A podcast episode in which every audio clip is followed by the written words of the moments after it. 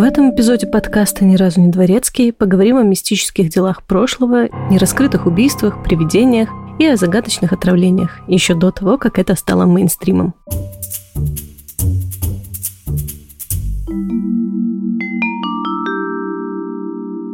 Всем привет, меня зовут Даша, и сегодняшний выпуск я решила посвятить различным странностям, сплетням и спекуляциям, чтобы немного дополнить ваши летние будни ненапряжным контентом. И как всегда в начале огромное спасибо хочется сказать нашим патронам. Спасибо большое Алексею Петрову, Оливеру Трач, Софье Толкачевой, Максиму Миклашевскому, Анастасии Леон, Линии Копчук, Марии Макаровой. Спасибо, ребята, вы the best, реально the best. Но особую благодарность, конечно же, хочется выразить Диане Литур, которая является мега-патроном и спонсором этого выпуска. Спасибо, Диана. И как всегда напоминаю, что вы также всегда можете поддержать подкаст копеечкой на Бусти или Патреоне, пока идет спецоперация. Все ваши донаты в полном объеме я передаю в благотворительные фонды, так что ваш грошек еще и плюсует в карму.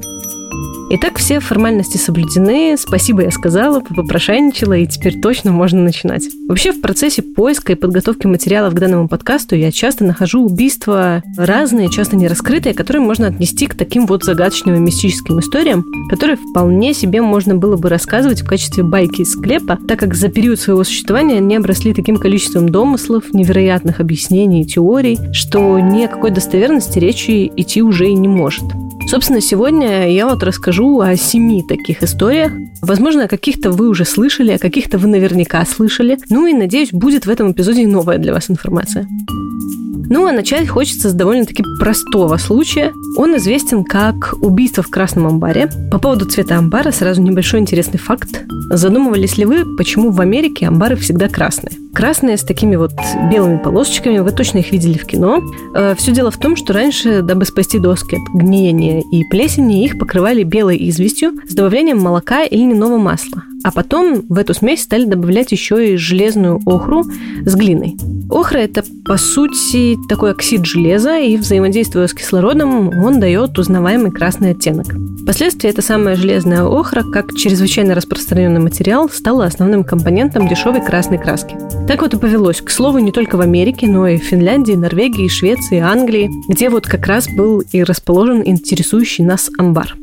Случилась эта история в 1826 году в деревне Полстед в Сафолке. В этой деревне в то время проживала Мария Мартен, дочь местного охотника на кротов.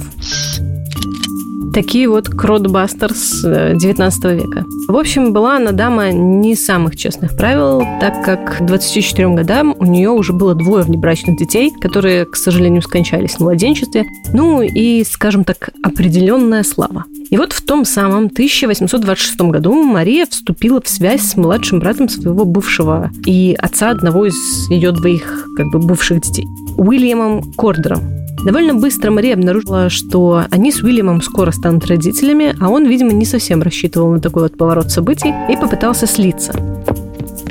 На что Мария пригрозила ему, что, мол, сдам я тебя, дружище констеблю, за внебрачную связь. Он такой, малышка, а сама-то что? Но хрен с тобой, давай жениться.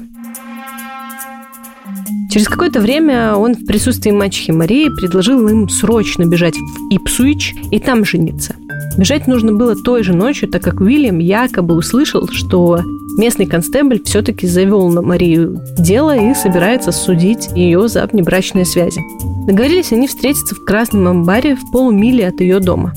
Той же ночью она направилась туда, и, ну, собственно, и все. По мнению родственников, они с Уильямом поженились и живут в Ипсуиче. Но через какое-то время молодожен вернулся в деревню один, а на вопросы, где же, собственно, его супруга, сначала говорил, что она живет на новом месте и скоро приедет, Потом стал говорить, что она, мол, не хочет приезжать, но когда поползли сплетни, а в деревне всегда ползут сплетни, Уильям уехал и совсем беспалевно стал писать письма семье Марии от лица Марии, мол, у меня все хорошо, но Уильям пишет за меня, потому что вот у меня рука болит, а вот я не в настроении, а вот я вообще и забыла, что писать не умею. Так как-то прошли два года, но мачехи Марии, и так подозревавшие что-то неладное, начали сниться сны, что ее призрак ходит по тому самому амбару и зовет на помощь.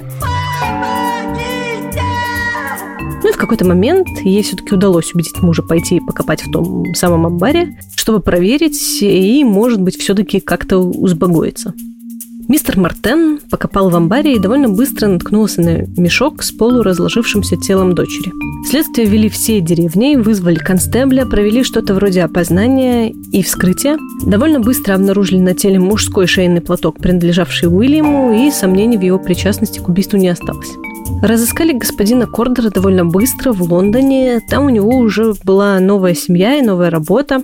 Все обвинения в свой адрес он, конечно же, отрицал, однако все равно был арестован и возвращен в Саффолк, где 7 августа 1828 года над ним начался суд.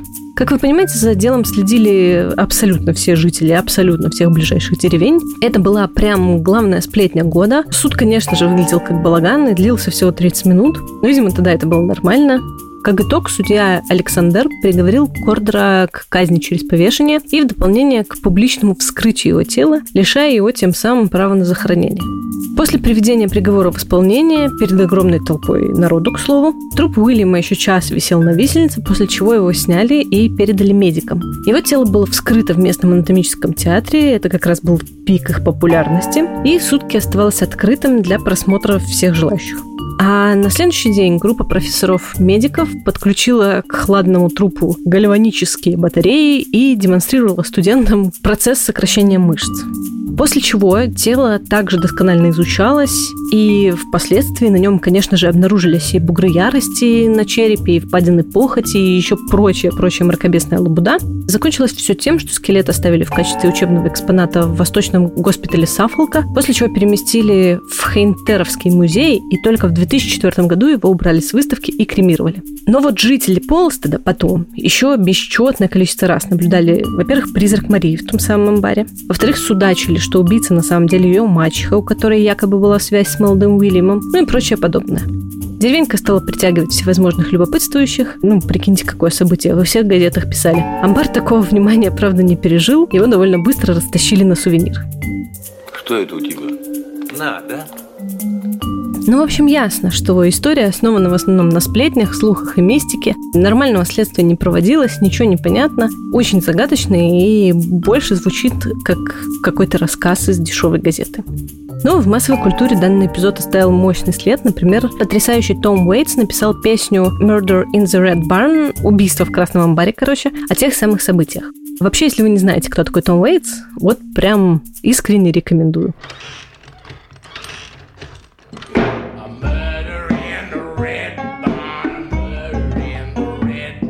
Случай, конечно, мистический, но так, для разогрева скорее.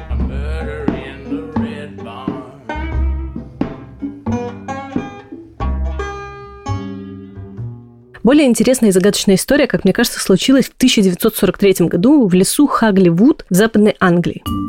Тут 18 апреля четверо подростков забрались во владение лорда Кобема. Собственно, в тот самый лес Хагли-Вуд, чтобы немного побраконьерить. Там рос такой старый сухой вяз, пораженный еще и до кучи какой-то болезнью. По сути, это представляло собой такой шар из кучи веток с пустой полостью внутри. Местные это дерево называли ведьминым вязом и искренне считали, что раньше тут проводили всякие оккультные ритуалы и шабаши. Так вот, те самые пацанчики, как подобает настоящим пацанчикам, наспор решили залезть внутрь вот этого скопления веток. Первым полез Боб Фармер. Вообще он надеялся найти там какое-нибудь птичье гнездо, но нашел совершенно потрясающий человеческий череп, еще даже с частицами плоти на нем. Он самую малость испугался, закричал, вылез, крикнул друзьям, что там труп, и они начали бежать. Но сразу же один из приятелей, Томми Уиллетс, наступил на что-то и обнаружил, что это останки человеческой руки. Короче, как уважающиеся подростки, они решили никому ничего не рассказывать, но пацан с рукой, в смысле тот, который на нее наступил, через пару дней все-таки рассказал родителям, и те вызвали полицию. Полиция нашла череп и руку, и весь остальной скелет. И, как вы понимаете, это событие стало главным в жизни всех близлежащих деревень. Тело привезли в Бирмингем, и там провели экспертизу. Оказалось, что скелет был женский, и погибла дама в 1941 году. На теле были обнаружены остатки одежды из довольно бюджетной ткани, недорогое обручальное кольцо и обувь. Также была выделена особая примета – это неправильный прикус. Передние зубы были так искривлены и, видимо, должны были быть видны даже с закрытым ртом. Также у покойной была довольно свежая пломба. И, собственно, это все. Основная проблема в том, что личность установить полицейским никак не удавалось. В округе не было пропавших без вести женщин, да и вообще никого с таким вот явным челюстным изъяном. По туфлям установили магазин, где они были куплены, но там никто никого подобного не вспомнил. Были также опрошены все местные дантисты, но и среди них никто не узнал свою пациентку. И дело мощно зашло в тупик. Но через год, в декабре 1944 случилось событие, благодаря которому мы и говорим о этом деле сейчас. На территории все тех же владений лорда Кобама стоял старый обелиск, на котором внезапно появилось граффити. Там был просто написан один вопрос, кто положил Беллу в ведьмин вяз. Имя убитой до этого, ну, собственно, не было установлено, поэтому мы не можем утверждать, что ее звали Белла. Так же, как и не можем утверждать, что все это не было какой-то шуткой. Однако есть вероятность того, что это правда, и кто-то неравнодушно действительно был обеспокоен произошедшим и решил так все-таки вернуть внимание общественности к данному вопросу. Суть в том, что подобные граффити стали появляться по всей округе и в Бирмингеме, и на самом деле появляются до сих пор, так как это стало уже своеобразным таким культурным мемом. Однако автора оригинала установить так и не удалось, как и не удалось установить личной жертвы, несмотря на вновь вспыхнувший интерес к делу. Существовали разные версии, что убитая была проституткой, или что она была немецкой шпионкой, или что она была жертвой в оккультном ритуале, или что наоборот сама была ведьмой, и суеверные местные ее за это и завалили. Самая логичная версия – это то, что она была цыганкой, табор который стоял неподалеку, и поэтому личность не установили, так как цыгане не любят связываться с полицией от слова совсем, и когда они поняли, что их коллега по табору уже не вернется, они просто поехали дальше. Суть в том, что теория тьма, но правдивой и подтвержденной нет, и уже, похоже, не будет. По мотивам этого случая было написано огромное количество музыки, но я бы хотела порекомендовать вам песню группы The Country Dark «Bella in the Witch Elm».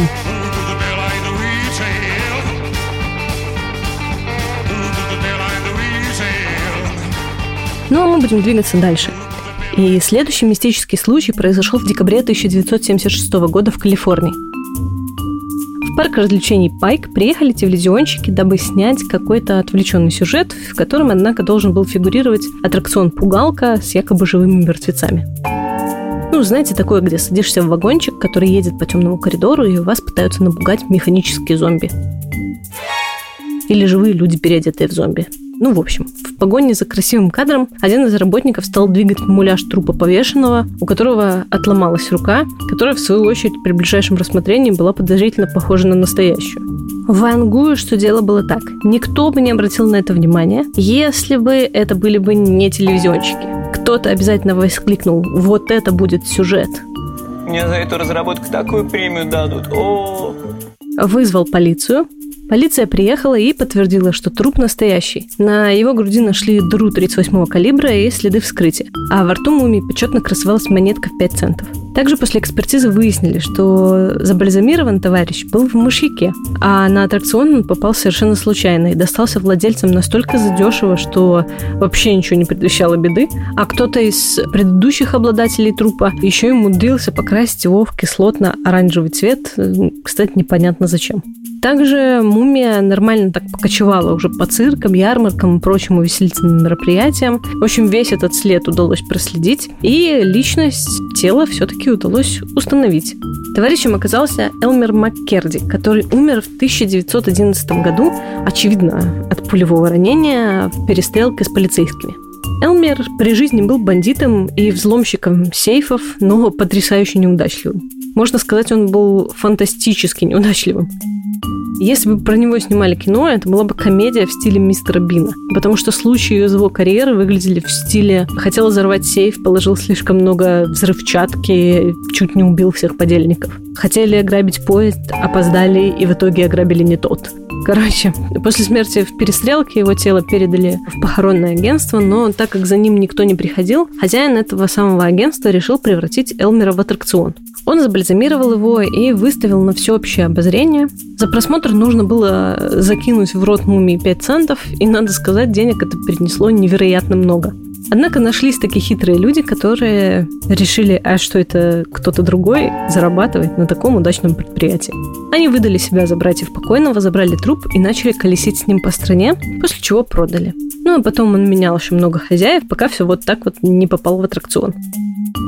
По итогу в 1977 году после расследования труп Элмера наконец-то прикопали и даже поставили надгробный камень с кратким описанием его приключений, который до сих пор явно привлекает туристов. Ну, история это прикольная. тему этого случая я порекомендую вам, кстати, тоже прикольную песенку группы Оинго Боинго Dead Man's Party или вечеринка мертвеца или мертвецов.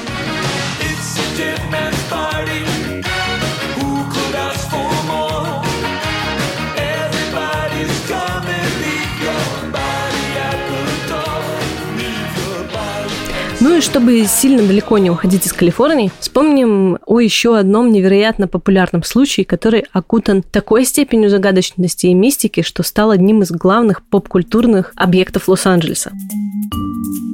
Конечно, я говорю о убийстве Элизабет Шорт и о деле черной орхидеи или черного георгина, как угодно. я уверена, что об этом случае вы уж точно слышали и знаете, но если вдруг нет, то я вам искренне завидую и сейчас о нем расскажу. Элизабет Шорт родилась 29 июля 1924 года в городе Хайд-Парк, штат Массачусетс. Всего в семье было двое дочерей, которых отец не побрезговал бросить в крайне тяжелое для страны и семьи время и свалить на заработки в L.A. Мать старалась как могла и, как следствие, много внимания дочерям не уделяла. Но, благо, уже были телевизоры. Элизабет росла в рассвет Голливуда и, конечно же, мечтала стать актрисой. И вот, когда девочке исполнилось 19, она сбежала из дома и отправилась к отцу в Лос-Анджелес ходить по кастингам. Но что-то как-то сразу не пошло, а отец как бы тоже не для того из дома уходил, чтобы дочерей потом содержать. И Элизабет через какое-то время переехала во Флориду, где она начала работать машинисткой на базе ВВС и познакомилась с молодым привлекательным летчиком. И все бы вроде бы ничего, и свадьба скоро. Но, к сожалению, в 45 году парень погиб. Примерно спустя год Элизабет стала встречаться также с военным, с лейтенантом ВВС, который перевез девушку в Лос-Анджелес, но как бы и тут не сложилось. На новом месте у Элизабет э, уже не было стабильного места работы, она подрабатывала то тут, то там, ходила по кастингам. Вообще потом в газетах писали, что она якобы была проституткой, но достоверных фактов на эту тему нет. Похоже, она просто тусила, пыталась как-то устроиться в жизни, пока 15 января 1947 года ее тело не обнаружили на пересечении Норт-авеню и 39-й улицы. Тело было разрезано пополам, а на лице красовалась улыбка в стиле Джокера. На запястьях были следы от веревок. И вот эта вот находка стала настоящей сенсацией. Улик было настолько мало, что газетчики выдумали свои версии, кто на что гораст, а когда впоследствии дело еще и осталось нераскрытым, поползли вообще всякие теории заговора. Элизабет Шорт превратили в черную орхидею или в черный георгин, опять же, как угодно, и обрела на невероятную славу.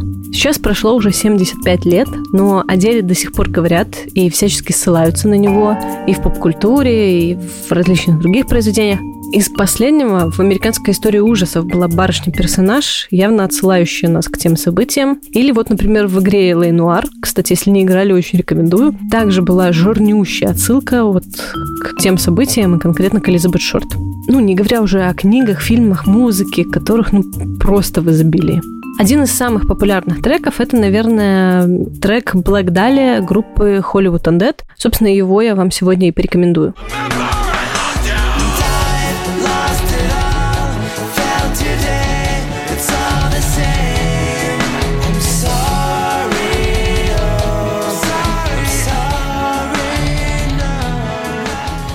а следующий случай произошел в Айове в 1912 году. В маленьком городке Виллиска по адресу East Second Street 508 проживали Джозайя Мур, его жена Сара и их четверо детей. Семья для тех мест была довольно зажиточная, но никаких претензий со стороны общества к ним не было. Ну, обычная семья. И вот 9 июня Сара Мур организовала благотворительную церковную ярмарку в пользу детей. Все было максимально тривиально. Единственной новинкой было то, что проповедь в тот день читал приезжий пастор, англичанин, у которого было своеобразное турне по Америке. Ну и все прошло по-деревенски, скучно и обыденно. Вместе с семьей Муров к ним домой пришли еще две подруги их старшей дочери, которые остались у них ночевать. На следующий день в 7 утра соседка семейства зашла за солью, но дверь никто не открыл. Она удивилась. Обычно так рано кто-то еще был бы дома. Вернулась и сообщила об этом брату. Тот, в свою очередь, решил проверить, все ли в порядке, залез в дом, но вскоре выбежал оттуда весь белый и побежал звать местного как бы шерифа Генри Хортона. Хортон на самом деле был просто местным жителем, которого избрали вот на такую должность как бы шерифа за честность и добропорядочность. И, конечно же, он никогда не занимался ничем подобным, поэтому, когда он вошел в дом и увидел восемь трупов с проломленными топором головами, ему стало плохо, и всей общиной было принято решение вызвать следователей из ближайшего большого города. Хотя и тем было не очень хорошо при виде вот такого вот места преступления. Но все-таки следствие установило, что убийца, видимо, ожидал на чердаке дома, так как там нашли два довольно свежих окурка, а в доме никто не курил. Он, похоже, дождался, когда все легли спать, взял топор и ходил из комнаты в комнату, нанося им удары в головы спящих обитателей. После чего поставил топор у стены в гостиной и ушел ни мотива, ни предполагаемого преступника. Ну, конечно же, подозрение сразу пало на чужого, на приезжего пастора, который подозрительно быстро уехал из города ранним утром. Мотивом в таком случае послужило бы то, что дети как-то не очень хорошо себя вели на проповеди. Но доказательств этому не было, кроме сплетней и домыслов соседей. Ну и вот по недостоверной информации, пастор этот впоследствии был арестован еще несколько раз за рассылку непристойных изображений дамам, так сказать, отправлял дикпики, когда это еще не было мейнстримом. А еще он был обвинен в изнасиловании. Однако и по первому, и по второму случаю суд присяжных признал его невиновным, так как, по их убеждениям, богослужитель не способен на такие мерзости. Ну, а через пять лет после инцидента пастор якобы сознался, но присяжные снова не вынесли обвинительный приговор и отпустили его в закат. Дом семьи Муров долго пустовал, еще бы. Но в 1994 году его выкупила одна семейная пара, восстановила и превратила в такую туристическую ловушку, в аттракцион для туристов. Днем дом работает как музей, а ночью в нем сдаются комнаты. Всего-то по 400 баксов за ночь с человека, так что можете съездить и переночевать. Ну и, конечно же, в доме снимались все возможные битвы экстрасенсов и прочие шоу с призраками в главной роли. Песен, посвященных конкретно этому случаю, я не нашла, поэтому порекомендую вам гангстер Песню исполнителя Пастор Трой, которая называется «I want war» или «Я хочу войны».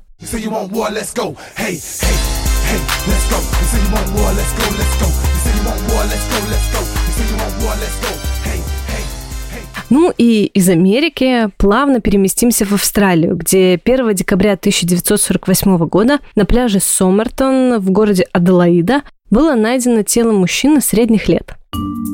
У него была непримечательная внешность, его одежда выглядела аккуратной, а еще с нее были срезаны все бирки, что уже намекает на шпионский триллер – его туфли почти не были испачканы песком, из чего сделали вывод, что он не пришел на пляж, а был положен там уже после смерти.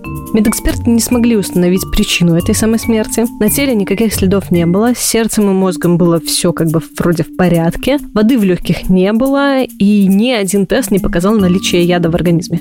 Следователи все-таки за рабочую версию взяли отравление, предполагая, что это был какой-либо таинственный яд, на который в лаборатории просто не было теста, либо что это была передозировка каким-нибудь лекарством, который тоже довольно сложно было установить. Еще из странностей у мужчины нашли пачку сигарет, однако сигареты в ней были совершенно другого бренда. Ну и, казалось бы, подумаешь, ну, возможно, чувак покупал дешевые сигареты, клал их в пачку из-под дорогих, чтобы выглядеть солиднее, ну или наоборот. Однако и сигареты, от которых была пачка, и сами сигареты, найденные в ней, были вообще-то не дешевыми. Кстати, современные исследователи предполагают, что именно так мужчина и был отравлен с помощью сигарет. И новичка. Ха-ха-ха, шутка.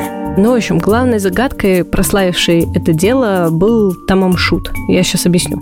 В кармане брюк мужчины был найден свернутый в трубочку клочок бумаги, вырванный из, судя по бумаге, некой книги. На ней было отпечатано «Тамам Шут» таким красивым почерком. Помимо этого, на обороте карандашом был выведен номер телефона и пять строчек. Мне довольно трудно прочитать вам эти пять строчек, потому что это была такая вот просто наборы различных букв, написанных капслоком.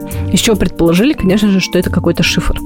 Фраза «тамам шут» — это отрывок из довольно редкого издания четверостишей «Рубаят» Амара Хаяма. Эти слова можно перевести как «оконченный» или «завершенный». Вообще вскоре нашелся и хозяин той самой книги. Его имя, кстати, не разглашалось, но известно, что он какой-то доктор из Австралии. Он якобы нашел этот сборник на заднем сидении своей машины 30 ноября 1948 года. То есть кто-то подбросил ему книгу незадолго до смерти мужчины на пляже.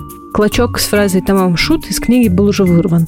Ну и немного позже на вокзале Виктория был найден чемодан, который сдал туда покойный незадолго до смерти, но и это не помогло установить его личность. Ну и вообще не дало никаких существенных зацепок. Код также никто не смог разгадать. Привлекали и специалистов из разведки, и вообще просто всех любителей. Ничего не помогло. Полицейский, который занимался этим делом, к сожалению, умер, так и не приблизившись к разгадке. Однако, в мае 2021 года, прям свежак, breaking news, полиция Австралии эксгумировала останки человека из Сомерстона, так его принято называть в прессе, и направила их для исследования ДНК, чтобы снова попытаться идентифицировать его и понять, что же с ним случилось. Ну и как итог, профессор университета Аделаиды Дерек Эббот на основании вот этого вот теста сделал вывод, что тело, которое было обнаружено 1 декабря 1948 года на пляже Сомерстон Парк в Аделаиде, принадлежало 43-летнему инженеру-электрику из Мельбурна Карлу Уэбу, который родился 16 ноября 1905 года. Однако на все остальные вопросы ответов найти так и не удалось. Про Томом Шут, наверное, знают все. Это очень популярное дело и очень популярная история. И тоже такой своеобразный австралийский культурный феномен. Про него написано также много песен, и многие ссылаются на это словосочетание. Но я вам порекомендую трек исполнителей Минки и Макса Уолкера, который так называется «Тамам Шут». We would ask now of death. And he said, Ну и завершение. Мистическая история, разгадки которой э, вы также можете принять участие, так как происходит она сейчас вот все еще, и стопроцентная разгадка до сих пор не получена. Переместимся в Канаду на территорию вокруг моря Селиш, где с 2007 года было найдено 15 кроссовок с человеческими ступнями внутри. Последний экспонат данной коллекции всплыл на берег в 2020 году. Вообще есть предположение, что во всем виноваты крабы. Ох уж эти грязные крабы. И что все ступни принадлежат просто, ну, случайно утонувшим людям. А морские обитатели как бы объедают тела, естественно, не снимая с них обуви. И когда уже ступне не остается на что крепиться, из-за пенистой подошвы кроссовка она как бы старается всплыть и отрывается от остального тела. А приплывают все они именно в это море из-за направления течения. Возможно, эта теория и правдивая, но как окончательная она все еще не принята, так как не дает ответов на все вопросы. Так что ждем и наблюдаем. Ну а если вдруг окажетесь на пляже в Канаде и увидите бесхозный кроссовок, не проходите мимо. Возможно, это ваш шанс разгадать эту мистическую историю, ну или хотя бы стать частью ее разгадки. Ну а сегодня на этом все. Большое спасибо, что слушаете, и до встречи в следующем выпуске. Всем пока!